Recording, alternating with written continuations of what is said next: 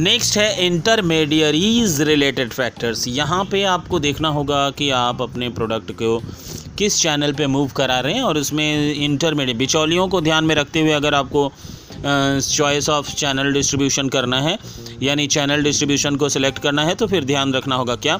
Availability of intermediaries आपको मार कौन से प्रोडक्ट के मार्केट में बिचौलिए मिल रहे हैं, नहीं मिल रहे हैं, हर तरह से नहीं मिलते हैं। जो कुछ ही एक मार्केट है जहाँ पे बहुत ज़्यादा मात्रा में इनकी संख्या होती है तो फिर इन बातों को ध्यान में रखिए और फिर उस हिसाब से अपने चैनल ऑफ़ डिस्ट्रीब्यूशन को सेलेक्ट कर लीजिए। अगर इसके अलावा कोई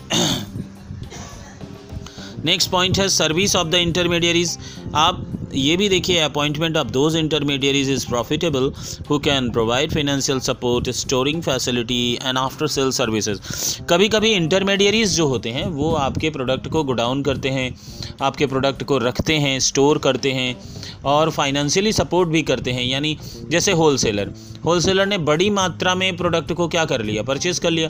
परचेस करके उसके बाद वो अपना इन्वेस्टमेंट करके वो धीरे धीरे धीरे धीरे माल को अपने हिसाब से डिस्ट्रीब्यूट कर रहा है। तो यहाँ पे अगर आप मैन्युफैक्चरर हैं तो आपको ये बिचौलिया बहुत मदद कर रहा है। तो आप अपने प्रोडक्ट के हिसाब से आप इस बात को सिलेक्ट कर लीजिए और उस हिसाब से इसको सिलेक्ट करके आप इसको चॉइस कर लीजिए कि अगर आपको इंटरमीडियरीज़ की सर्विस लेनी है तो आपको भाई उसका ध्यान रखते हुए किसकी सर्विस लेनी है?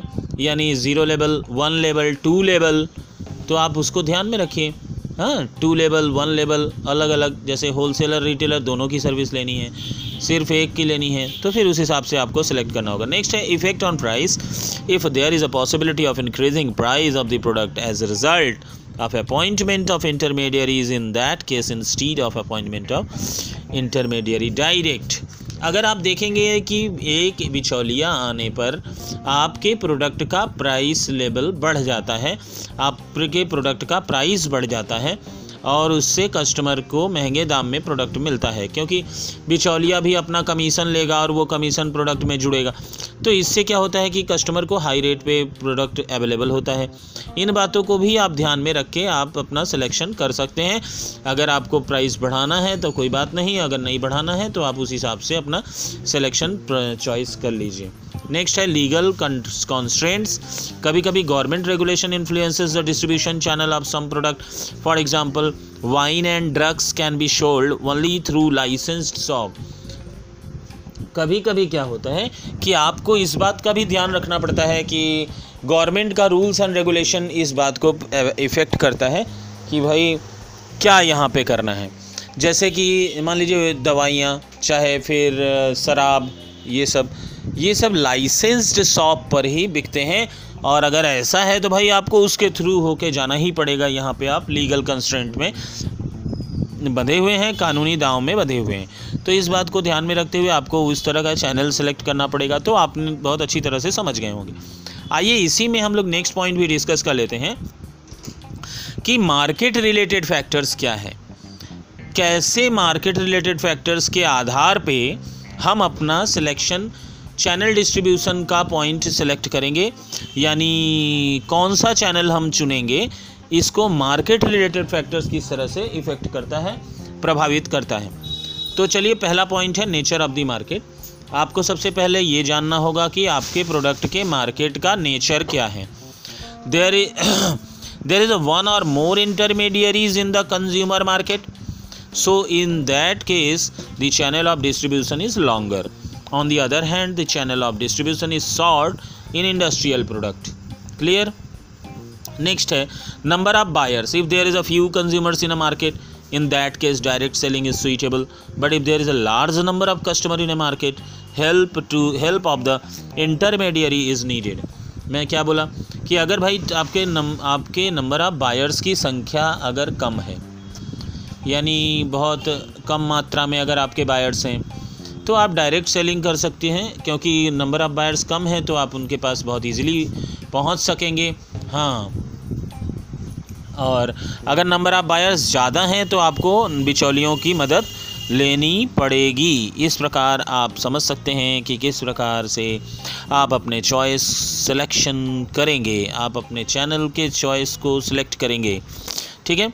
नेक्स्ट है geographical situation sometimes if the buyers are concentrated in a limited area in that case direct selling is suitable on the other hand intermediaries should be appointed for selling the product to the widely scattered customer अगर आपके customer बिखरे हुए हैं एक कन्याकुमारी है, एक आसाम है, एक राजस्थान है, एक ऐसे। मैंने पूरे भारतवर्ष में आपके कस्टमर हैं तो भैया आपको इंटरमीडियरीज रखना ही होगा। आप अकेले डायरेक्ट सेलिंग डिस्ट्रीब्यूशन में फंस जाएँगे या फिर बहुत सारी परेशानियाँ होंगी। लेकिन अगर हम बाटा की बात करें तो बाटा देखिए डायरेक्ट सेलिंग कर रहा है। तो इसमें आप थोड़ा सा इस बात को समझें कि बाटा की और भी मजबूरियाँ हैं। बाटा की मजबूरी है कि जो प्रोडक्ट का कॉस्ट प्राइस है, वो बहुत ज़्यादा हाई है। अगर वो डायरेक्ट सेलिंग नहीं करेगा तो इंटरमीडियरीज लगाने के बाद उस प्रोडक्ट इतने हाई रेट में चले जाएँगे, जहाँ पे इंडियन कस्टमर उसको नहीं परचेस करेगा। तो बाटा की, बाटा का दर्द और भी कहीं पर है। आप इस बात को भी ध्यान रखें। ठीक है, बाटा का प्रोडक्ट ऐसे ही जो है काफ़ी महँगा है और इसीलिए आजकल चल नहीं रहा है क्योंकि आजकल के कस्टमर्स का जो सिलेक्शन चॉइस है चॉइस जो है वो थोड़ा दूसरे तरह का है। आज का कस्टमर थोड़ा फैंसी मॉडल का है, उसको टिकाऊ कम, दिखाऊ ज़्यादा चाहिए, नहीं? माल टिके ना टिके वो बाद की बात है, और एक ही प्रोडक्ट पे वो लंबे समय तक नहीं टिकना चाहता, उसके स्टाइल में इफ़ेक्ट होता है। वो चाहता है कि वो हर दो महीने छः महीने पे अपने टेस्ट को चेंज करता रहे। यहाँ तक कि मोबाइल में भी आप ऐसा देख सकते हैं। एक कस्टमर दो दो, तीन तीन, पाँच पाँच बरस तक मोबाइल नहीं चलाता। छः महीने हुए नहीं कि मोबाइल का नया फ़ीचर आया, उस मोबाइल को बेचा, दूसरे को पकड़ा। तो इस तरह के कस्टमर्स हैं। तो बाटा का जो मैंने उदाहरण दिया तो यहाँ पे बाटा में प्रॉब्लम क्या है कि बाटा का बहुत महँगा प्रोडक्ट है। उसमें इंटरमीडियरीज जोड़ दोगे तो प्रोडक्ट एकदम हाई रेट में भाग जाएगा, और भी ज़्यादा भाग जाएगा। नॉर्मली हम लोग कितने लोग बाटा पहनते हैं, नहीं?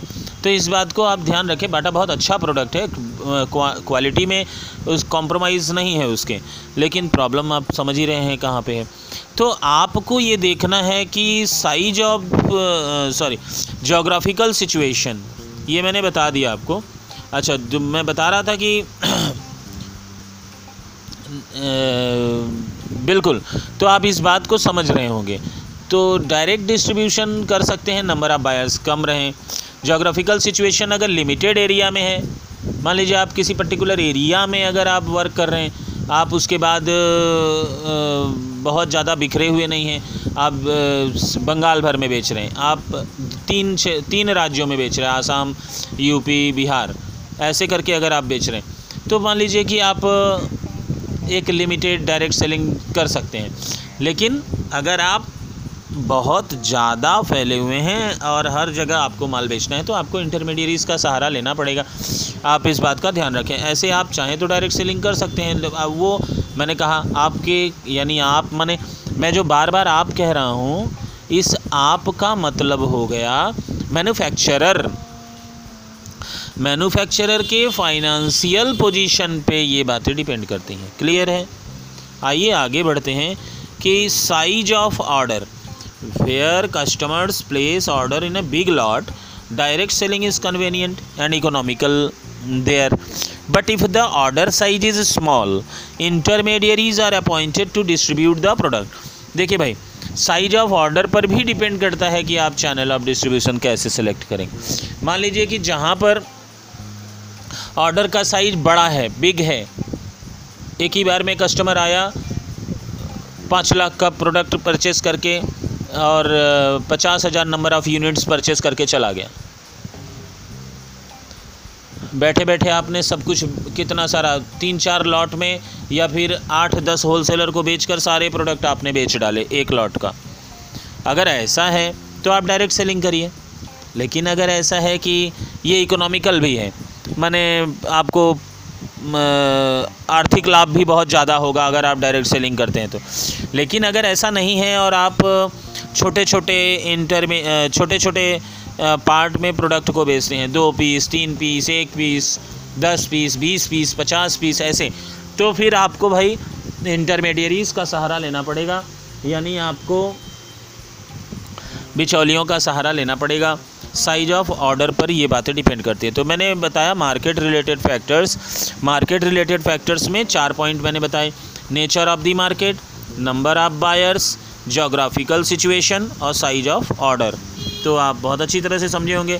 आप बने रहे मेरे साथ, बहुत अच्छी अच्छी बातें मैं आपको बताता रहता हूँ और बने रहे मेरे पॉडकास्ट के साथ, क्योंकि only there is no substitute कोई भी ऑप्शन आपके पास नहीं है, क्योंकि दुबे सर आपको बहुत अच्छे लगते हैं, ऐसा सुनने में आता है। और आपको बहुत तोड़ तोड़ के सारी बातें बताते हैं। तो आप बने रहें हमारे साथ और लेते रहें क्लास का आनंद।